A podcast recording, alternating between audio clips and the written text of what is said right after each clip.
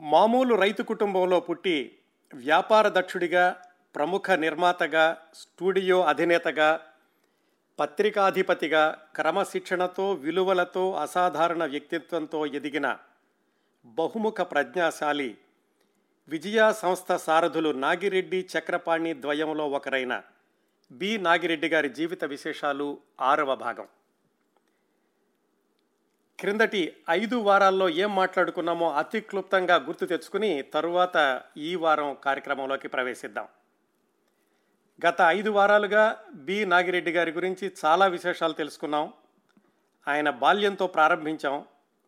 ఆ తర్వాత మద్రాసు జీవితం హై స్కూల్ పూర్తి కాకుండానే చదువు ఆపేసి నాన్నగారితో పాటుగా వ్యాపారంలోకి ప్రవేశించడం ఆ వ్యాపారంలో ఢక్కా మొక్కీలు తినడం ఆ తర్వాత పంతొమ్మిది వందల నలభై రెండు ప్రాంతాల్లో అంటే సుమారుగా ఆయనకి ముప్పై సంవత్సరాల వయసు ఉన్నప్పుడు వాళ్ళ అన్నగారైనటువంటి బిఎన్ రెడ్డి గారు ప్రారంభించి అప్పటికి ఇంకా పనిచేయనటువంటి బిఎన్కే ప్రెస్ని పునరుద్ధరించడంతో నాగిరెడ్డి గారి వ్యాపార జీవితంలో కొత్త అధ్యాయం మొదలైందని కూడా తెలుసుకున్నాం. ఆ తరువాత ఒక్కొక్క దశాబ్దంలో నాగిరెడ్డి గారి జీవితంలోని విశేషాలు తెలుసుకుంటున్నాం. అంటే పంతొమ్మిది వందల నలభై యాభై యాభై అరవై అరవై డెబ్భై అలాగా.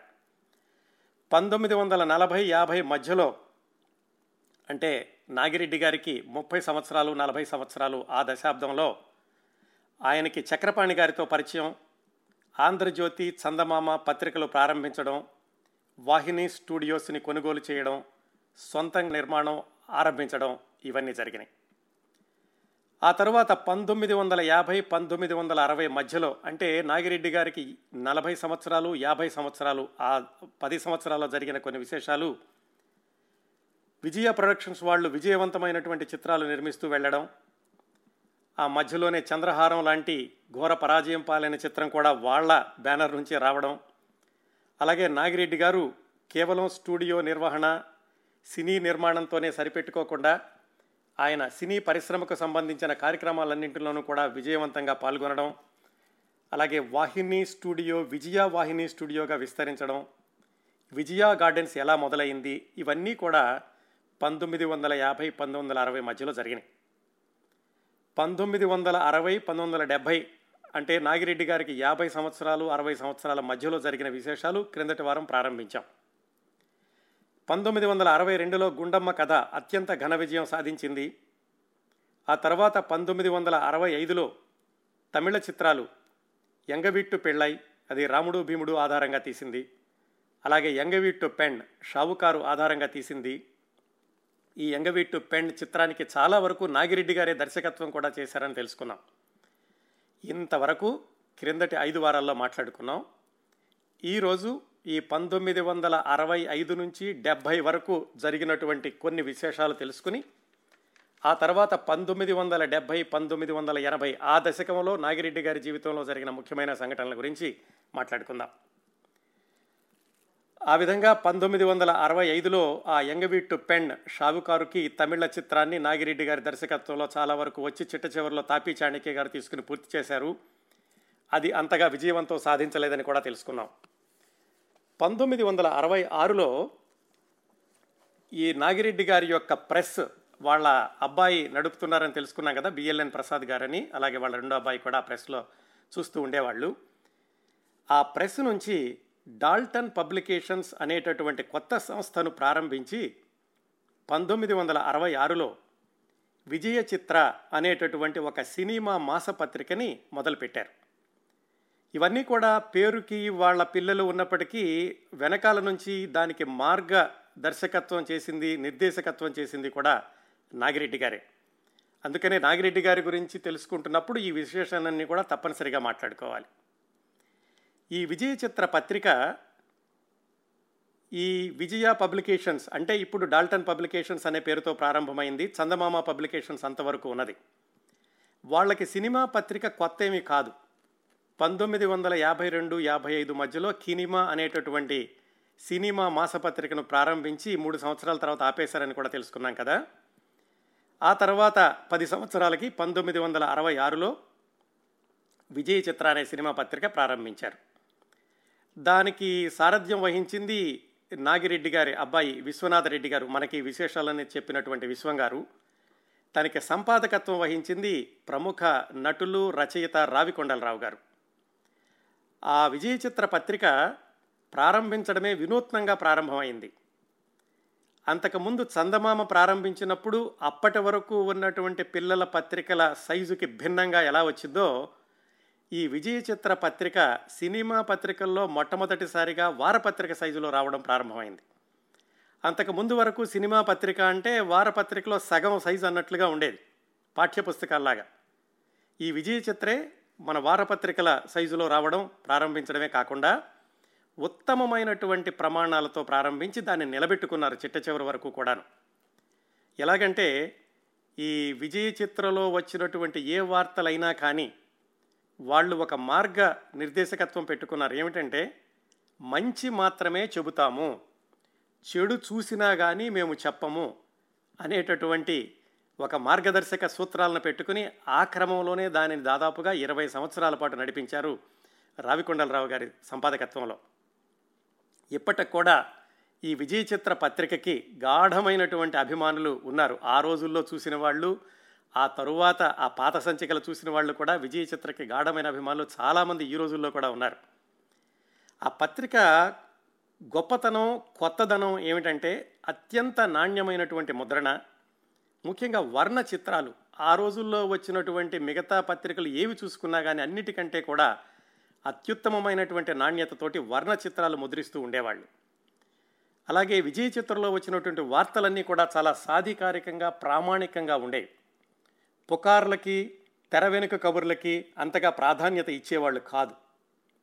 అలాగే ఈ విజయ చిత్ర పత్రికలో షావుకార్ జానకి గారు శారద గారు జయలలిత గారు జమున గారు భానుమతి గారు వీళ్ళందరూ రాసినటువంటి ఆత్మకథలు కూడా సీరియల్స్గా వచ్చాయి. దాదాపుగా పంతొమ్మిది వందల అరవై ఆరు నుంచి ఇరవై సంవత్సరాల పాటు అంటే పంతొమ్మిది వందల తొంభై మధ్య వరకు కూడా ఈ విజయ చిత్ర పత్రిక అంత ఉన్నతమైన ప్రమాణాలతోటి కొనసాగింది. దీనికి బీజం వేసింది నాగిరెడ్డి గారు అన్నమాట. మీకు ఎప్పుడైనా ఈ విజయ చిత్ర పాత పత్రికల్లో ఉన్న వర్ణ చిత్రాలు ఎలా ఉండేవి? అందులో ఉండేటటువంటి వ్యాసాలు ఎలా ఉండేవి తెలుసుకోవాలంటే ఫేస్బుక్లో నన్ను ఫాలో అయితే గనక ఈ విజయ చిత్ర పాత పత్రికల్లోని పేజీలు వర్ణచిత్రాలు నేను అప్పుడప్పుడు పోస్ట్ చేస్తున్నాను. వాటిని మీరు క్రమం తప్పకుండా చూసి అవి ఎలా ఉంటాయో తెలుసుకోవచ్చు. అది పంతొమ్మిది వందల అరవై ఆరులో నాగిరెడ్డి గారి వ్యాపార జీవితంలో సంభవించినటువంటి ఒక పరిణామం.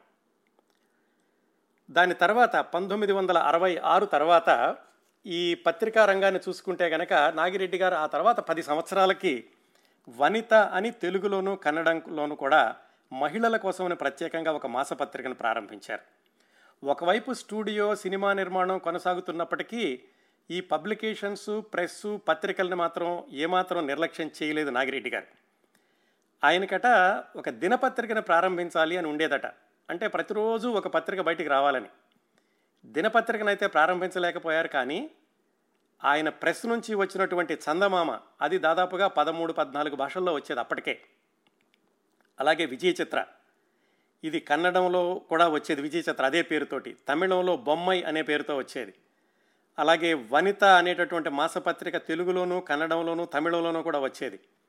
ఇవి కాకుండా మిగతా వాళ్ళ పత్రికల్ని వీళ్ళ ప్రెస్లో ముద్రించేవాళ్ళు. వీటన్నిటితోటూ కలుపుకుంటే ప్రతిరోజు ఒక పత్రిక వీళ్ళ ప్రెస్ నుంచి బయటకు వస్తూ ఉండేది. ఆ విధంగా నాగిరెడ్డి గారు దినపత్రిక ప్రారంభించకపోయినప్పటికీ వాళ్ళ ప్రెస్ నుంచి ప్రతిరోజు ఏదో ఒక పత్రికని విడుదల చేస్తూ ఉండేవాళ్ళు. అంత ప్రమాణాలతోటి కొనసాగించారు ఆ ప్రెస్ నుంచి వచ్చేటటువంటి పత్రికలన్నిటినీ ఇది పంతొమ్మిది వందల అరవై ఆరులో జరిగింది. అప్పటి నుంచి ఏమైందంటే నాగిరెడ్డి గారు తన సినీ నిర్మాణాన్ని హిందీ చిత్రరంగానికి విస్తరించారు. అది కూడా ఎలా జరిగిందంటే నాగిరెడ్డి గారు మరి విజయ స్టూడియోస్ విజయ వాహిని స్టూడియోస్ వీటినన్నింటినీ నిర్వహించడం ఆ స్టూడియోస్లోని అన్ని భాషల యొక్క చిత్రాలు నిర్మాణం అవడం జరుగుతూ ఉండేది. కేవలం దక్షిణాది భాషల చిత్రాలే కాకుండా హిందీ చిత్రాలను కూడా ఈ వాహిని స్టూడియోస్లో నిర్మిస్తూ ఉండేవాళ్ళు. ఆ క్రమంలో నాగిరెడ్డి గారికి హిందీ నటులతోటి బాగా పరిచయాలు కూడా ఏర్పడినాయి. హిందీ నటులే కాకుండా హిందీ చిత్ర రంగంలో వ్యాపారం చేసేవాళ్ళు పంపిణీదారులు నిర్మాతలు వాళ్ళందరితోటి కూడా నాగిరెడ్డి గారికి చాలా చక్కటి సంబంధాలు ఉండేవి. వాళ్ళందరూ నాగిరెడ్డి గారిని అడిగారు ఏమండి మరి మీరు ఇన్ని భాషల్లో నిర్మిస్తున్నారు హిందీలో కూడా తీస్తే బాగుంటుంది కదా అని చాలా రోజులుగా నాగిరెడ్డి గారిని అడగడం ప్రారంభించారు ఈ ఉత్తరాది చిత్రసీమ వాళ్ళు. నాగిరెడ్డి గారు నిజానికి ఈ పంతొమ్మిది వందల అరవై ఏడు గురించి మాట్లాడుకుంటున్నాం కదా దానికి పది సంవత్సరాల ముందే మిస్సమ్మ సినిమాని హిందీలో తీద్దామని పంతొమ్మిది వందల యాభై ఆరు యాభై ఏడు ప్రాంతాల్లోనే ప్రారంభించారు. అది కూడా ఎల్వి ప్రసాద్ గారి దర్శకత్వంలోనే. దానికి చాలా వరకు కూడా ఏర్పాట్లు చేసుకున్నారు. దాదాపు ముహూర్తం వరకు కూడా వెళ్ళారు. అది తెలుగులో ఎన్టీఆర్ గారు ధరించినటువంటి పాత్రనేమో హిందీలో రాజ్ కపూరు సావిత్రి గారి బదులుగా నర్గీసు అక్కినేని గారి పాత్రని దేవానందు జమున గారి పాత్రని కల్పన కార్తీక్ అని వీళ్ళతోటి నటీనటుల్ని సాంకేతిక నిపుణుల్ని అందరినీ కూడా నిశ్చయించుకుని ముహూర్తానికి వెళదాము అనుకుంటున్న సమయంలో నాగిరెడ్డి గారికి ఒక అనుమానం వచ్చింది. ఈ మిస్సమ్మ చిత్రంలో తెలుగు వాతావరణానికి సంబంధించినటువంటి కొన్ని అలవాట్లు ఈ కుటుంబంలో ఉండేటటువంటి బాంధవ్యాలు ఇలాంటివన్నీ ఉన్నాయి. ఇవి ఉత్తరాది వాళ్ళకి సరిగా అర్థమవుతాయా? దానికి సరిగా తర్జుమా చేయగలమా లేదా? దీన్ని ఇంత భావంతో ఉత్తరాది భాషల వాళ్ళకి అందించగలమా లేదా అనే అనుమానం వచ్చింది. దాంతో ఎందుకులే రిస్క్ తీసుకోవడం అని ఆ మిస్సమ్మ చిత్రం హిందీ నిర్మాణాన్ని ఆపేశారు నాగిరెడ్డి గారు పంతొమ్మిది వందల యాభై ఆరు యాభై ఏడు ప్రాంతాల్లో. అయితే తర్వాత సినిమాని ఈ మిస్సమ్మ సినిమాని ఏవిఎం సంస్థ వాళ్ళు కొనుక్కున్నారు. దాన్ని ఎల్వి ప్రసాద్ గారి దర్శకత్వంలోనే మీనాకుమారి జమినీ గణేషన్లతోటి నిర్మించి విడుదల చేశారు. అది విజయం సాధించింది. అది వేరే విషయం అనుకోండి. మళ్ళీ నాగిరెడ్డి గారి దగ్గరకు వస్తే నాగిరెడ్డి గారు ఈ పంతొమ్మిది వందల అరవై ఏడు వరకు హిందీలో సూటిగా చిత్ర నిర్మాణం చేయకపోయినప్పటికీ మాయాబజార్ సినిమాని అనువాదం చేసి హిందీలో విడుదల చేశారు. అది విజయం సాధించింది. తర్వాత ఈ పంతొమ్మిది వందల అరవై ఏడు వచ్చేసరికి అందరూ అడుగుతుండేసరికి ఆయనకి కూడా సరే తమిళంలో ఎలాగూ విజయవంతమైనటువంటి చిత్రాలు నిర్మిస్తున్నాము ఈ ఎంగవిట్టు పెళ్ళ ఇలాంటివి. ఇది హిందీలో కూడా వెళితే బాగుంటుంది కదా అని ఆయన ఒక ఏ ఏ కథ తీసుకుంటే బాగుంటుందని ఆలోచించడం ప్రారంభించారు ఈ పంతొమ్మిది వందల అరవై ఏడు ప్రాంతాల్లో. అంతకు ముందే ప్రారంభించారనుకోండి ఆలోచనలు అనేవి అందుకనే ఈ హిందీ సినిమా గురించి ఆలోచిస్తున్నటువంటి క్రమంలోనే ఆయనకి ఆరోగ్యం సరిగా లేక ఎంగవీట్టు పెన్ అనేటటువంటి ఆయన దర్శకత్వం వహిస్తున్న సినిమాని మధ్యలో ఆయన పక్కకి తప్పుకుని వేరే వాళ్ళకి ఇచ్చారని కూడా క్రిందటి వారం మాట్లాడుకున్నాం. ఆ హిందీ చిత్ర నిర్మాణ ప్రారంభం దాని యొక్క సన్నాహాలు ఎలా జరిగాయంటే తెలుగులో వచ్చినటువంటి రాముడు భీముడు రామానాయుడు గారి నిర్మాణంలో అది అద్భుతమైనటువంటి విజయం సాధించింది. అలాగే నాగిరెడ్డి గారు దాన్ని ఎంగవీట్టు పెళ్ళైగా తమిళంలో నిర్మిస్తే అతి కూడా అత్యంత ఘన విజయం సాధించింది. మరి హిందీ చిత్రరంగంలో అడుగు పెట్టాలంటే ఇంతకంటే టైం టెస్టెడ్ ఫార్ములా అంటే అందరూ ఒప్పుకున్నటువంటి మంచి కథ ఇన్ని రెండు రెండు చోట్ల విజయం సాధించింది ఇంతకంటే ఉండదనుకుని ఆ రాముడు భీముడు కథనే హిందీలో తీయడానికని నిర్ నిర్ణయించుకున్నారు నాగిరెడ్డి గారు. దానికోసం అని చెప్పి విజయ ప్రొడక్షన్స్ అని కాకుండా విజయ ఇంటర్నేషనల్ అనేటటువంటి ఒక కొత్త బ్యానర్ని ప్రారంభించారు. ఆ సినిమాని హిందీలో రామ్ ఔర్ శ్యామ్ అనే పేరుతోటి నిర్మించదలుచుకుని దానికి హిందీలో దిలీప్ కుమార్ గారిని పెట్టుకున్నారు. దిలీప్ కుమార్ గారు అది ద్విపాత్రాభినయం అలాగే మిగతా హీరో హీరోయిన్లు కూడా నిర్ణయించుకున్నారు. ఆ హీరోయిన్లు నిర్ణయించుకునేటటువంటి క్రమంలో ముందుగా వైజయంతిమాల గారిని అనుకున్నారు. ఏవో తర్వాత పొరపచ్చాలు వచ్చినాయి. ఆ మిస్సమ్మ సందర్భంలో భానుమతి గారికి జరిగినట్టుగా ఏవో తెలియనటువంటి సందర్భాలు ఏవో వచ్చి వైజయంతిమాల గారిని తొలగించి ఆ స్థానంలో వహీదా రెహమాన్ గారిని నిర్మి నిర్ణయించుకున్నారు. వైజయంతిమాల గారి స్థానంలో వహీదా రెహమాన్ గారిని నియమించడానికని చెప్పి తర్వాత లాయర్ల సలహా తీసుకోవడం చాలా వెనకాల తెర వెనుక కథల బోల్డని జరిగి చివరికి ధైర్యంగా వహీదా రెహమాన్ గారిని హీరోయిన్గా తీసుకోవడం జరిగింది. ఇంకొక హీరోయిన్ కూడా వేరే ముంతాజ్ గారిని పెట్టుకున్నారు. ఆ విధంగా దిలీప్ కుమార్ గారు సైరా వహీదా రెహమాన్ గారు ముంతాజ్ గారితోటి ఈ రామ్ ఔర్ శ్యామ్ సినిమా నిర్మాణం పంతొమ్మిది వందల అరవై ఆరు చివరిలోనో అరవై ఏడు మొదట్లోనో ప్రారంభమైంది. అయితే అప్పటికే నాగిరెడ్డి గారికి ఆరోగ్యం సరిగా లేదు కాబట్టి ఆయన ఈ సినీ నిర్మాణంలో పూర్తిగా పాల్గొనకుండా వాళ్ళ పిల్లలకి అప్పగిద్దామని చెప్పి ఎలాగో తరువాతి తరాన్ని కూడా వ్యాపారాల్లోకి తీసుకురావాలి. అప్పటికే ప్రెస్ వ్యవహారాలు ఎలాగో పిల్లలు చూస్తున్నారు. సినిమా వ్యవహారాల్లో కూడా పిల్లల్ని తీసుకురావాలని వాళ్ళ పెద్దబ్బాయి బిఎల్ఎన్ ప్రసాద్ అని ఆయనకి ఈ రామ్ ఔర్ శ్యామ్ సినిమా యొక్క నిర్మాణ బాధ్యతల్ని అప్పగించారు. అప్పటికి ఆయన ప్రెస్ని చూస్తున్నారు. దాదాపుగా పదిహేను సంవత్సరాలుగాను దాంట్లో మంచి అనుభవం వచ్చింది. కార్మికులతో పని చేయించుకోవడం కానీ అందరితో మంచిగా ఉండడం నాన్నగారి దగ్గర నుంచి క్రమశిక్షణ ఇవన్నీ ఉన్నటువంటి ఆ బిఎల్ఎన్ ప్రసాద్ గారికి సమర్థవంతంగా నిర్వహించగలరు అనే నమ్మకంతో నాగిరెడ్డి గారు అప్ప అప్పగించారు. దిలీప్ కుమార్ గారు హీరో ఈ రామౌర్ శ్యామ్ సినిమాలో ఆయనకు అప్పుడే సైరాబాన్ గారితో వివాహం జరిగింది. వాళ్ళు హనీమూన్ కూడా వెళ్ళాల్సినటువంటి పరిస్థితులుంటే వాటిని కూడా వాయిదా వేసుకుని ఆయన ఈ సినిమా నిర్మాణానికని మద్రాసు వచ్చారు. అప్పుడే కొత్తగా వివాహం వచ్చారు కాబట్టి వాళ్ళకి ప్రత్యేకంగా ఒక బంగ్లాను ఏర్పాటు చేసి ఈ సినిమా నిర్మాణంలో కూడా ఎక్కడా పొరపాట్లు జరగకుండా అన్నీ ప్రణాళికాబద్ధంగా వాళ్ళ నాన్నగారు చక్రపాణి గారు ఎలా చేసేవాళ్ళో అలాగే బిఎల్ఎన్ ప్రసాద్ గారు కూడా కొనసాగించారు. దిలీప్ కుమార్ గారికి సైరాబాను గారికి ప్రత్యేకంగా ఒక బంగ్లా ఏర్పాటు చేసినప్పుడు ఈ సినిమా కథకి సంబంధించినటువంటి తర్వాత ఏం చేయాలి మర్నాడు ఏం చేయాలి ఇలాంటి చర్చలన్నీ కూడా బంగ్లాలో జరుగుతూ ఉండేవి. ఎప్పుడు ఎవరికి ఏం కావాలంటే ఆయా ఏర్పాట్లు ఎక్కడ ఇబ్బంది లేకుండా చూస్తూ బిఎల్ఎన్ ప్రసాద్ గారు మొట్టమొదటి సినిమా అయినప్పటికీ కూడా సమర్థవంతంగా షూటింగు పూర్తి చేయగలిగారు. అవన్నీ చూసి దిలీప్ కుమార్ గారు అంటూ ఉండేవాళ్ళట బిఎల్ఎన్ ప్రసాద్ గారిని నవాబ్ ఆఫ్ కోడంబాకం అని అంటూ ఉండేవాళ్ళట. ఇంత బాగా తీస్తున్నావు ఈ సినిమా నిర్మాణాన్ని నువ్వు హిందీలో ఖచ్చితంగా నువ్వు ముందు కూడా కొనసాగించాలి అని ఆయన మెచ్చుకుంటూ ఉండేవాళ్ళట వాళ్ళ అబ్బాయిని. ఈ రామౌర్ శ్యామ్ సినిమాకి కొన్ని ప్రత్యేకతలు ఉన్నాయి ఏమిటంటే అది విడుదలవ్వడం అత్యంత ఘన విజయం సాధించడం ఆ సంవత్సరంలో గరిష్టమైనటువంటి ప్రేక్షకుల వసూళ్ళు సాధించిన హిందీ సినిమాల్లో ఒకటిగా నిలవడం ఇదంతా ఒక ఎత్తు. నాగిరెడ్డి గారు వ్యాపార పరంగా కూడా ఈ సినిమాని ఒక కొత్త పంధాలో నడిపించారు. ఎలాగంటే ఈ సినిమా యొక్క నెగిటివ్ని ఇన్సూరెన్స్ చేశారు. మొట్టమొదటిసారిగా ఒక సినిమా నెగిటివ్ని ఇన్సూర్ చేయడం ఇన్సూరెన్స్ చేయడం అనేది ఈ రామౌర్ శ్యామ్ తోటే మొదలయ్యింది అని ఈ నాగిరెడ్డి గారు అబ్బాయి విశ్వం గారు రాసుకున్నారు. అలాగే ఈ సినిమా పబ్లిసిటీ గురించి మొట్టమొదటిసారిగా ఈ విజయ ఇంటర్నేషనల్ నిర్మిస్తున్నటువంటి హిందీ చిత్రం దాని పబ్లిసిటీ కూడా విభిన్నంగా ఉండాలి. ఎలా ఉండాలి అని నాగిరెడ్డి గారు బొంబాయిలో ఈ పబ్లిసిటీ చేసేటటువంటి కొంతమందిని సంప్రదించి వాళ్ళు వేసినటువంటి డిజైన్లు ఏవి నచ్చక ఆయన మద్రాసులోనే ఉన్నటువంటి ప్రఖ్యాత ఈ సినీ పబ్లిసిటీ ఆర్టిస్ట్ ఈశ్వర్ గారిని పిలిపించి ఆయనతోటి అలాగే వాళ్ళ పిల్లల్ని దగ్గర పెట్టి ఈ రామౌర్ శ్యామ్ యొక్క వాల్ పోస్టర్స్ అన్నీ కూడా అత్యంత విభిన్నంగా డిజైన్ చేయించారు. ఆ విధంగా ఉత్తరాది రంగంలో సినీ పబ్లిసిటీ ప్రచార విషయంలో కూడా ఆయన సరికొత్త ఒక ఒరవడిని సృష్టించారని చెప్పుకోవచ్చు. ఈ రామౌర్ శ్యామ్ చిత్ర నిర్మాణంతో ఆ చిత్ర పబ్లిసిటీ ఆ వాల్ పోస్టర్స్ తోటి ఆ సందర్భంలో ఈ రామౌర్ సినిమాకి ప్రత్యక్షంగా పనిచేసినటువంటి పబ్లిసిటీ ఆర్టిస్ట్ ఈశ్వర్ గారు అప్పట్లో విజయ నాగిరెడ్డి గారితోటి అప్పటి నుంచి దాదాపుగా యాభై సంవత్సరాలుగా విజయ సంస్థతోటి తమ అనుబంధాన్ని కూడా మన కోసమని ప్రత్యేకంగా పంచుకున్నారు. ఆ విశేషాలు ఆయన మాటల్లోనే విందాం. ఒకసారి నాగిరెడ్డి గారి ఆస్థానం నుంచి నన్ను రమ్మనమని కబురు వచ్చింది అంతకు ముందే నేను చేసిన సాక్షి సినిమా పోస్టర్లు ప్రింటింగ్ కోసం వారి ప్రెస్ ప్రసాద్ ప్రాసెస్కు వెళ్ళడంతో వాటిలో కరెక్షన్స్ ఏదైనా ఉన్నాయేమోనని వెళ్ళాను. నన్ను చూసిన నాగిరెడ్డి గారు సాక్షి చిత్రానికి మీరు చేసిన పోస్టర్లు చూసాం మాకు బాగా నచ్చాయి. మా హిందీ చిత్రం రాము శ్యాముకు కూడా మీరు అన్ని డిజైన్లు మీరే చెయ్యండి అని అన్నారు.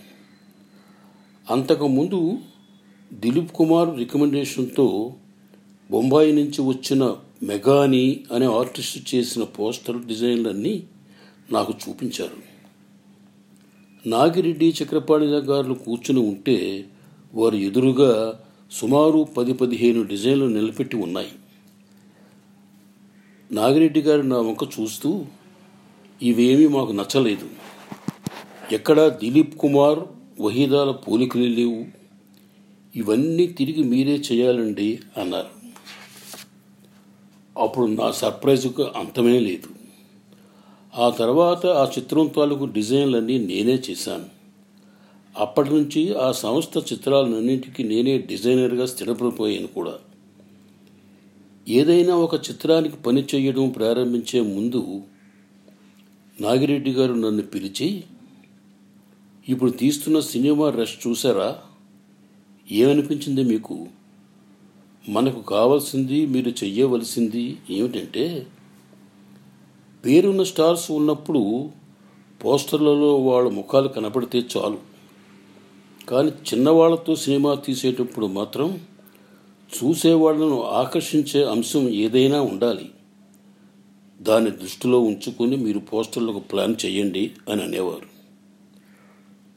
ఆయనలో నేను గ్రహించిన విషయం ఒకటి ఏమిటంటే పోస్టర్ ప్రజెంటేషన్ చాలా నీట్గా చూసేవాళ్ళకు ఏ విధమైన కన్ఫ్యూజను లేకుండా డిజైన్ ఉండాలనేది ఆయన అభిలాషను గ్రహించాను.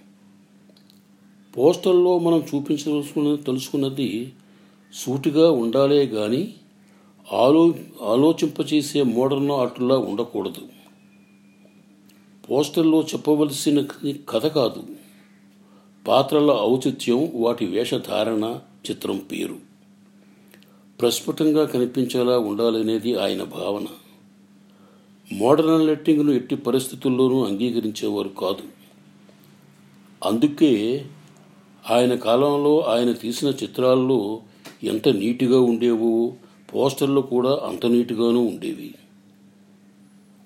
ఒకసారి నేను జ్వరంతో ఉండగా ఆయన దగ్గర నుంచి నన్ను రమ్మడమని కబులొచ్చింది నేను వెళ్ళిన తర్వాత ఆయనకు తెలిసింది నేను నూట నాలుగు డిగ్రీల జ్వరంతో ఉన్నానని. ఎన్ని పనులున్నా తర్వాత చూసుకోవచ్చు. మీరు వెంటనే ఇంటికి వెళ్ళి విశ్రాంతి తీసుకోండి నన్ను తీసుకొచ్చిన డ్రైవర్ని పిలిచి ఆయన ఎలా ఉన్నారో చూసుకోనక్కర్లేదా? వెంటనే ఇంకో దింపి రెండని పంపించేశారు. ఎదుటివారి సాధక బాధకాలు గ్రహించే సున్నిత మనస్కులు ఆయన. ఇంకోసారి గంగా మంగా సినిమా గురించి నాకు చెబుతూ మనం తీసిన సినిమానే తిరిగి మనం కొనుక్కోవలసి వచ్చింది. మన రామోర్ శ్యాములో హీరో పాత్రలన్నింటినీ హీరోయిన్స్గా మార్చి సీత ఔర్ గీత అన్న పేరుతో ఎన్ఎన్ సిప్పి హిందీలో తీస్తే అది సూపర్ హిట్ అయింది. దాని తెలుగు వెర్షనే ఈ గంగా మంగ. ఈ విషయాలన్నీ గుర్తుంచుకొని ఎలా చేస్తే బాగుంటుందో మీరు బాగా ఆలోచించి మీరే డిజైన్ చేస్తూ ఉండండి అని చెప్పారు. ఆనాటి నుంచి నేటి వరకు చిత్ర నిర్మాణంలో జరిగినా జరగకపోయినా ఆ అనుబంధం మాత్రం అలాగే ఉండిపోయింది. అవి పబ్లిసిటీ ఆర్టిస్ట్ ఈశ్వర్ గారు నాగిరెడ్డి గారితో ఆయనకున్నటువంటి అనుబంధాన్ని ముఖ్యంగా ఈ రామ్ ఔర్ శ్యామ్ చిత్రానికి కొత్త రకంగా వాల్ పోస్టర్లో డిజైన్ డిజైన్ చేయడం గురించి ఆయన అనుభవాలను మనతో పంచుకున్నారు. ఈ ఈశ్వర్ గారు చెప్పినట్టుగా నాగిరెడ్డి గారిలోని మానవతా విలువలు అంటే మనుషుల్ని ఎంత అభిమానంతో చూస్తూ ఉండే వాళ్ళందరినీ కూడా అనడానికి కూడా ఈశ్వర్ గారు చెప్పినటువంటి సందర్భాలు మనకి చక్కటి ఉదాహరణలుగా నిలుస్తాయి. ఇది పంతొమ్మిది వందల అరవై ఏడులో జరిగింది. రెండో వైపు ఇటు తెలుగులో చూసుకుంటే కేవీ రెడ్డి గారు నిర్మిస్తున్నటువంటి చిత్రాలు ఆయన దర్శకత్వంలోనూ వేరే వాళ్ళ దర్శకత్వంలో వచ్చినాయి వరుసగా ఫెయిల్ అవుతూ వస్తున్నాయి. సత్యహరిశ్చంద్ర సిఐడి అలాగే ఈ ఉమాచండి గౌరీ శంకర్ల కథ. అందుకని నాగిరెడ్డి గారు ఈ హిందీలో ఒకసారి విజయాన్ని సాధించాక తమిళంలో విజయం సాధించాక ఈ రెండు రంగాల వైపు కూడా ఆయన ఎక్కువగా కేంద్రీకరించడం ప్రారంభించారు. అదే క్రమంలో పంతొమ్మిది వందల అరవై తొమ్మిదిలో ఆయన ఒక అత్యంత సాహసోపేతమైనటువంటి చిత్రాన్ని నిర్మించారు. సాహసోపేతం అంటే సినిమా కథ అని కాదు. పది రోజుల్లో ఎంజి రామచంద్రన్ గారితోటి ఒక చిత్ర నిర్మాణాన్ని పూర్తి చేశారు. ఎంజి రామచంద్రన్ గారు ఆ రోజుల్లో చాలా బిజీగా ఉన్నటువంటి చాలా పేరు ప్రఖ్యాతులు ఉన్నటువంటి కథానాయకుడు. అయితే ఎంజీఆర్ గారికి నాగిరెడ్డి గారికి చక్కటి అనుబంధం ఉందని నాగిరెడ్డి గారు అంటే ఆయన చాలా గౌరవంగా ఉండేవాళ్ళని క్రిందటి వారం తెలుసుకున్నాం కదా. ఆ క్రమంలో పంతొమ్మిది వందల అరవై తొమ్మిదిలో ఒకనొక సందర్భంలో ఎంజి రామచంద్రన్ గారు నాగిరెడ్డి గారితోటి మనం ఒక సినిమా తీయాలండి. నేను రాజకీయాల్లోకి ప్రత్యక్షంగా వెళదాం అనుకుంటున్నాను. ప్రత్యక్షంగా కాదు సొంతంగా వెళదాం అనుకుంటున్నాను. దానికి ఉపయోగపడేలాగా ఉండాలి. నేను మీకు కాల్ షీట్స్ ఇస్తాను. తీద్దాము సినిమా అని చెప్పేసి ఆయనే మొదలుపెట్టారు అని వార్త. ఆ సినిమా తెలుగులో వచ్చినటువంటి కథానాయకుడు ఎన్టీ రామారావు గారిది. దాని ఆధారంగా ఎంజి రామచంద్రన్ గారికి రాజకీయ జీవితం యొక్క పునాదిగా ఉపయోగపడేలాగా దాన్ని నమ్నాడు అనే పేరుతోటి నిర్మించడం ప్రారంభించారు. అయితే ఇక్కడ ఒక్క నిమిషం మన ఎంజి రామచంద్రన్ గారి చిన్న నేపథ్యం గురించి తెలుసుకోవాలి.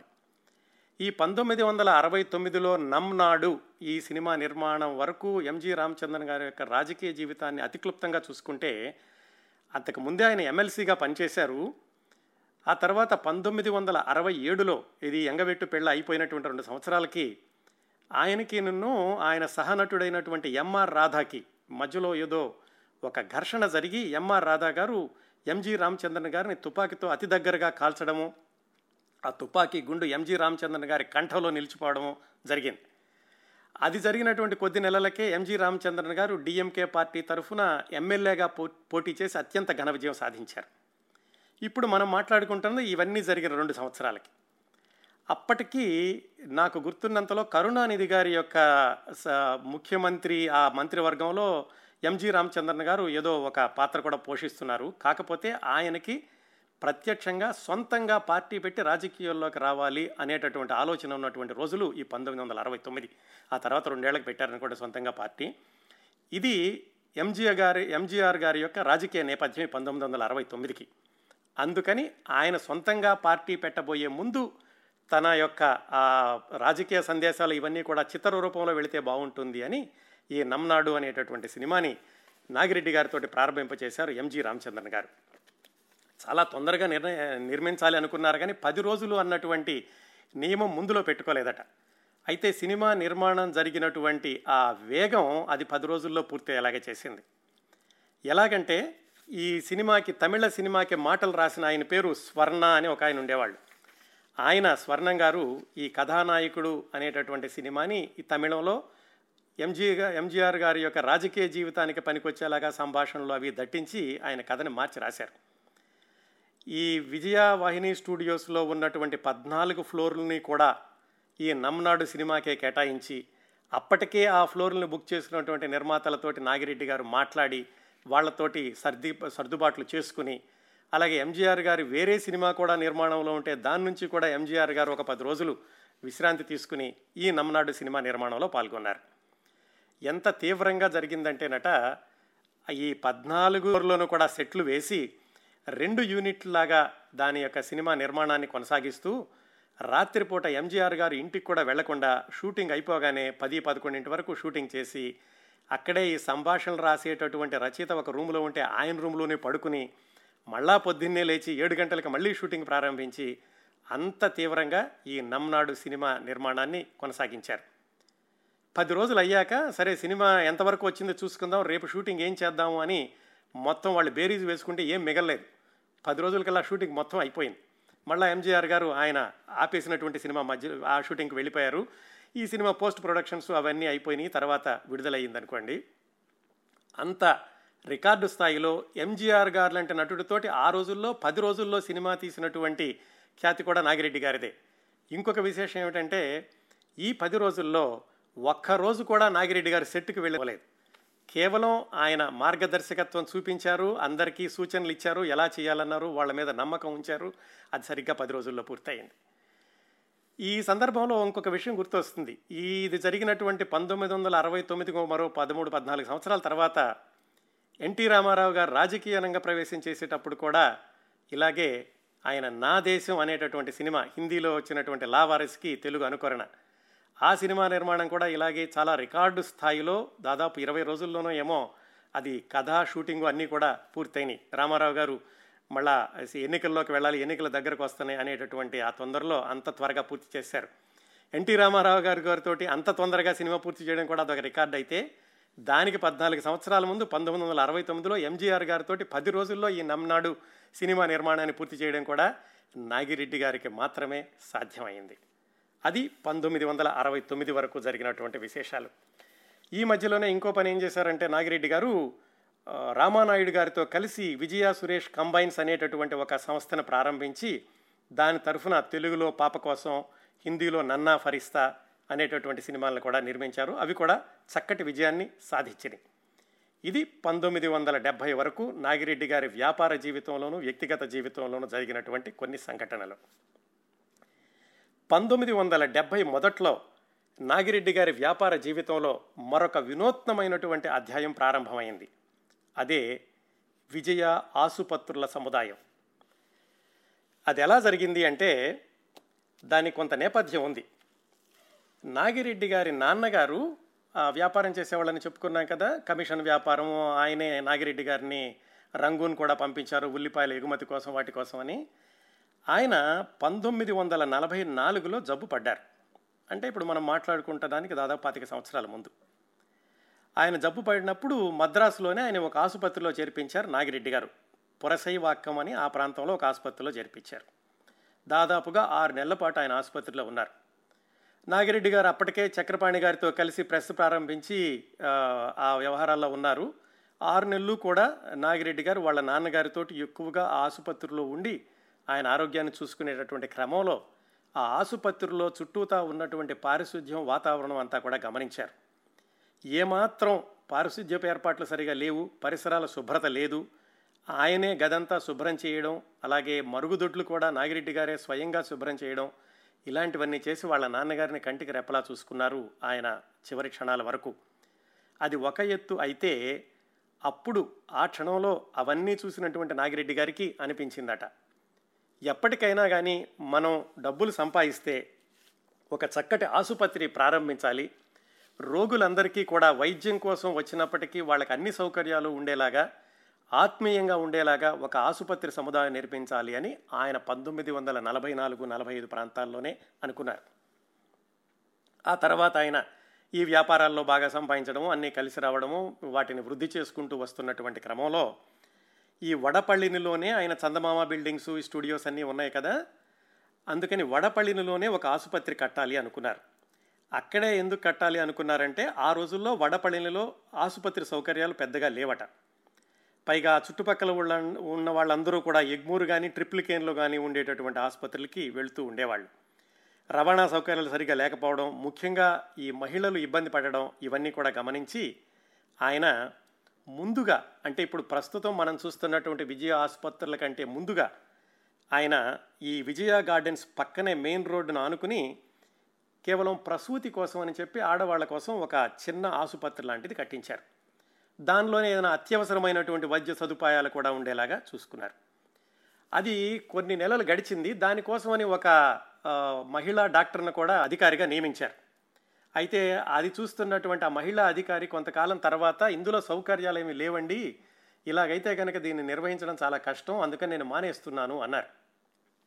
ఆ అనుభవంతో ఇలాగ చిన్న చిన్న ఆసుపత్రులు అరకొర సౌకర్యాలు కాకుండా పూర్తి సౌకర్యాలతో ఒక చక్కటి ఆసుపత్రి నిర్మించాలి అని పంతొమ్మిది వందల డెబ్భై రెండులో నాగిరెడ్డి గారికి వచ్చినటువంటి ఆలోచనకి ఇప్పుడు చూ- ఆయన ఆలోచనకి అది నిజమైనటువంటి రూపమే ఇప్పుడు కూడా మనం చూస్తున్నటువంటి విజయ ఆసుపత్రుల యొక్క సముదాయం. అది ఎలా జరిగిందంటే పంతొమ్మిది వందల డెబ్భైలోనే ఆయన ప్రారంభించి దాన్ని ఒక కార్యరూపానికి తీసుకొచ్చి వాళ్ళ అల్లుడు గారైనటువంటి డాక్టర్ కేసీ రెడ్డి గారు అని ఆయన ఆధ్వర్యంలో ఈ వాహిని స్టూడియో ఉన్నటువంటి స్థలంలోనే పక్కన విజయ హాస్పిటల్స్ ప్రారంభించారు. ప్రారంభించినప్పుడు అది నలభై ఆరు పడకలతో ఉండేది. ప్రస్తుతం దాదాపుగా వెయ్యి పడకల వరకు అయినట్లుంది ఆసుపత్రి. దాన్ని నాగిరెడ్డి గారి అబ్బాయిలే చూస్తున్నారు ప్రస్తుతానికి కూడాను. ఈ విజయ ఆసుపత్రికి ఎదురుగుండా విజయ హెల్త్ సెంటర్ అనేది ప్రారంభమైంది. ఆ తర్వాత కొద్ది సంవత్సరాలకి దాని విశేషాలు కూడా తర్వాత తెలుసుకుందాం. అయితే ఈ ఆసుపత్రి ప్రారంభించిన దగ్గర నుంచి కూడా నాగిరెడ్డి గారు దాంట్లో అత్యుత్తమమైనటువంటి సౌకర్యాలు ముందుగా ఈ వచ్చినటువంటి రోగుల దగ్గర నుంచి ఎంత ఫీజు వసూలు చేయాలి అని కాకుండా ఎంత ఎన్ని సౌకర్యాలు కల్పిస్తున్నామో వాళ్ళని ఎంత ఆత్మీయంగా చూసుకుంటున్నామో అనే విషయాల మీద ఎక్కువగా శ్రద్ధ పెట్టి మొట్టమొదట్లో చాలా సంవత్సరాల పాటు ఆయన ప్రత్యక్షంగా ఆయన వెళ్ళి వార్డు వార్డు తిరిగి అందరికీ సౌకర్యాలన్నీ సరిగ్గా ఉన్నాయా లేవా అని ముఖ్యంగా దూర ప్రాంతాల నుంచి వచ్చిన వాళ్ళందరినీ కూడా ఆయనే ఆత్మీయంగా పలకరిస్తూ ఉండేవాళ్ళట. ఆయన ఈ ఆసుపత్రుల్ని అభివృద్ధి చేసినటువంటి విధానము వాటిని నిర్వహించినటువంటి విధానము వాటిని నిర్వహించడానికి ఆయన నిర్దేశినటు నిర్దేశించినటువంటి మార్గదర్శక సూత్ర సూత్రాలు ఇవన్నీ చూసినటువంటి పెద్ద పెద్ద డాక్టర్లు చాలామంది నాగిరెడ్డి గారిని నాడి చూడని వైద్యుడు అంటూ ఉండేవాళ్ళట. ఎక్కడ దేశంలో ఎక్కడ ఉన్నా కానీ మా చాలా నైపుణ్యం ఉన్నటువంటి వైద్యులు ఎక్కడున్నా కానీ వాళ్ళని వెతికి వెతికి తీసుకొచ్చి తమ ఆసుపత్రిలో ఉంచి చక్కటి వైద్యం అందేలాగా రోగులకి చూస్తూ ఉండేవాళ్ళు నాగిరెడ్డి గారు. అదే ఉత్తమమైనటువంటి ప్రమాణాలు ఇప్పటికి కూడా కొనసాగుతున్నాయని ఆ ఆసుపత్రిని సందర్శించిన వాళ్ళు చాలామంది చెప్పారు. ఆ తర్వాత రోజుల్లో ఆ ఆసుపత్రిలో ఈ చికిత్స పొందిన వాళ్ళల్లో ప్రముఖులు చాలామంది ఉన్నారు. ఆ విశేషాలు కూడా తెలుసుకుందాం తర్వాత. ఇది పంతొమ్మిది వందల డెబ్బై రెండు ప్రాంతాల్లో ఆయన ఈ ఆసుపత్రి ప్రారంభించడం అనేది అలా జరిగింది. ఈయన ఆసుపత్రి నిర్మాణము ఈ వ్యవహారాల్లో ఉండగా ఆయనకి బొంబాయి నుంచి ఒక కబురు వచ్చింది. ఏమిటంటే మీ రామ్ ఔర్ శ్యామ్ సినిమాని సీత ఔర్ గీత అనేటటువంటి సినిమాగా మార్చి తీశారండి. మగ పాత్రలని ఆడపాత్రలు ఆడపాత్రలు మగ పాత్రలో చేసేశారు అని చెప్పి ఆయనకి ఎవరో చెప్పారు. తర్వాత ఆయన సీతా ఔర్ గీత సినిమా చూడడం జరిగింది. అది జీపీసిప్పి గారు రమేష్ సిప్పి స- దర్శకత్వంలో జీపీ సిప్పి గారు తీసినటువంటి సినిమా. అది రచనా మాంత్రికులు ఉన్నారు కదా సలీం జావేద్లు. వాళ్ళిద్దరూ కూడా ఈ రామ్ శ్యామ్ సినిమానే అటు ఇటు చేసేసి దాన్ని సీతా గీతగా మార్చారు.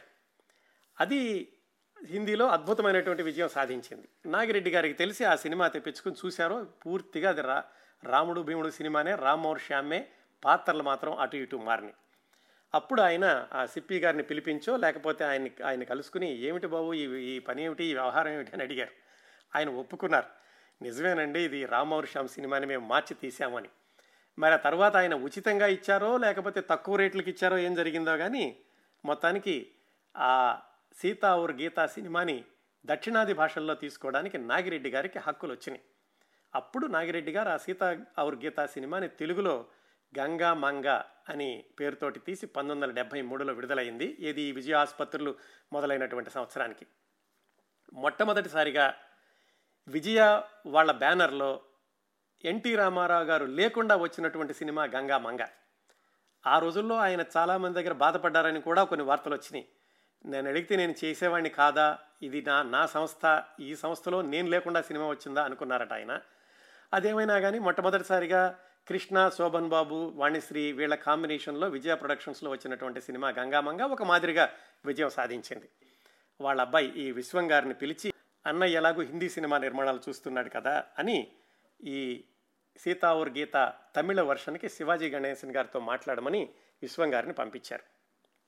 విశ్వం గారు వెళ్ళారు శివాజీ గణేశన్తో మాట్లాడడానికి అప్పటికే ఆయనకు పరిచయం ఉంది. ఎందుకంటే వీళ్ళ స్టూడియోలోనే వసంత మాళిగై తమిళ సినిమా కూడా తీశారు. ఆ సందర్భంలో ఉన్న పరిచయంతో శివాజీ గణేశన్ గారి దగ్గరికి వెళ్ళి విశ్వం గారు అడిగారు. ఇలాగా మేము ఈ సీతా ఔర్ గీతా సినిమాని తమిళంలో తీద్దాం అనుకుంటున్నాము. దాంట్లో మీరు తప్పనిసరిగా పాత్ర పోషించాలి ఒక పాత్ర పోషించాలి వాణిశ్రీ గారు దాంట్లో ద్విపాత్రాభినయం చేస్తారు అని అడిగారు. నేను దానికి నిర్మాణ బాధ్యతలు తీసుకుంటున్నాను అని విశ్వ విశ్వం గారు చెప్పినప్పుడు శివాజీ గణేశన్ గారు నువ్వు చేస్తానంటే కనుక తప్పనిసరిగా నేను నటిస్తాను. అంతకంటే నాకు ఆనందం ఏముంటుంది? నీ ప్రాజెక్టు విజయవంతం కావాలని మనసారా కోరుకుంటున్నాను. తప్పనిసరిగా నటిస్తానని చెప్పారు. అయితే ఈ హిందీలో ఉన్నటువంటి ధర్మేంద్ర గారు నటించినటువంటి పాత్ర యథాతథంగా గనక తమిళంలో తీస్తే శివాజీ గణేశన్ గారి పాత్ర కొంచెం నిడివి తగ్గుతుంది. మరి అప్పటికి ఆయనకు ఉన్నటువంటి ఇమేజ్ ప్రకారం ఇంకా చాలా ఆ పాత్ర బలంగా ఉండాలి అనే ఉద్దేశంతో దాన్ని కొంచెం పెంచి శివాజీ గణేశన్ గారి ఇమేజ్కి ఏం తక్కువ కాకుండా చూద్దాము అని విశ్వం గారు అనుకోవడమే కాకుండా ఆ విషయం శివాజీ గణేశన్ గారికి కూడా చెప్పారు. ఆ తర్వాత మళ్ళా వచ్చేసి ఈ సినిమా నిర్మాణ కార్యక్రమాలు ప్రారంభించినప్పుడు సహజంగానే ప్రతి దాంట్లోనూ చక్రపాణి గారు కూడా సలహాలు తప్పనిసరిగా తీసుకోవడం జరిగేది. చక్రపాణి గారు చెప్పారు ఆ పాత్ర నిడివి పెంచొద్దు శివాజీ గణేశన్ కోసమని ఆ పాత్ర పెంచుతూ వెళితే గనక కథ క్రమం దెబ్బతింటుంది అని ఆయన కథను పెంచడానికి ఒప్పుకోలేదు. దాంతో విశ్వం గారు చక్రపాణి గారిని ఒప్పించలేక శివాజీ గణేశన్ గారి దగ్గరికి వెళ్ళి ఇలాగా క్షమించాలి నన్ను ఆయన కథ పెంచొద్దంటున్నారు అలాగైతే కనుక నాకు నిర్మాతగా కొనసాగడానికి ఇష్టం లేదు అని చెప్తే శివాజీ గణేశన్ గారు మరి నువ్వు లేకపోతే నేనెందుకు అబ్బాయి నేను కూడా ఈ సినిమాలో చెయ్యను అన్నారు. అలా కాదండి ఇది నా గురించి కాదు మా సంస్థ గురించి మీరు తప్పనిసరిగా చేయాలి అన్నప్పుడు శివాజీ గణేశన్ గారు కొంత ఆలోచించుకుని సరే బాబు ఇది మీ నాన్నగారి సంస్థ కాబట్టి తప్పనిసరిగా చేస్తాను అని ఆ వాణి రాణి సినిమాలో శివాజీ గణేశన్ గారు నటించారు. అయితే ఆ సినిమా పూర్తయింది తర్వాత అధిక అంతగా విజయవంతం కాలేదనుకోండి తమిళంలోనూ. విచిత్రం ఏమిటంటే రామానాయుడు గారు తీసినటువంటి రాముడు భీముడు ఇన్ని రకాలుగా మారుతూ వెళ్ళింది. తమిళంలోనూ హిందీలోనూ విజయవంతమై మళ్ళా అది హిందీలో వేరే రూపం సంతరించుకుని మళ్ళా విజయ ప్రొడక్షన్ వాళ్ళే తీసుకుని మళ్ళీ దాన్ని రెండు భాషల్లోనూ నిర్మించి ఇన్ని రకాలుగా తిరిగింది ఆ రాముడు భీముడు స్క్రిప్ట్. ఆ తర్వాత శివాజీ గణేశన్ గారితో కూడా నాగిరెడ్డి గారికి చక్కటి అనుబంధం ఉండేది. ఆయన కూడా చాలా గౌరవిస్తూ ఉండేవాళ్ళు. ఆ విధంగా తమిళంలో ఉన్నటువంటి ఎంజీఆర్ శివాజీ గణేశన్ తెలుగులో ఉన్నటువంటి ఎన్టీఆర్ అక్కినేని నలుగురు కూడా అలాగే హిందీలో ఉన్నటువంటి ప్రముఖ నటులు అందరూ నాగిరెడ్డి గారి అంటే అత్యంతమైనటువంటి గౌరవం చూపిస్తూ ఉండేవాళ్ళు. ఇదండి జరిగింది పంతొమ్మిది వందల డెబ్భై రెండు డెబ్భై నాలుగు వరకు. ఇంతవరకు మనం నాగిరెడ్డి గారి గురించి మాట్లాడుకుంటున్నాం కానీ చక్రపాణి గారు ఏమయ్యారు? మధ్యలో ఆయన మధ్య మధ్యలో అన్ని సినీ నిర్మాణాల్లో ఉన్నారు. ఆయన ఇది ఎలా కొనసాగింది నాగిరెడ్డి గారితోటి? ఆ విశేషాలు చెప్పుకోలేదు కదా. ఈ పంతొమ్మిది వందల డెబ్భై మధ్యలోనే నాగిరెడ్డి గారికి పెద్ద దెబ్బ తగిలింది అది చక్రపాణి గారి మరణం. అప్పటి వరకు చక్రపాణి గారు ఏం చేస్తూ ఉన్నారు? చక్రపాణి గారి మరణం ఆ తర్వాత నాగిరెడ్డి గారి యొక్క వ్యాపార జీవితం సినీ జీవితం ఎలా కొనసాగింది? ఇలాంటి విశేషాలన్నీ వచ్చే వారం బి. నాగిరెడ్డి గారి జీవిత విశేషాలు ఏడవ భాగంలో మాట్లాడుకుందాం.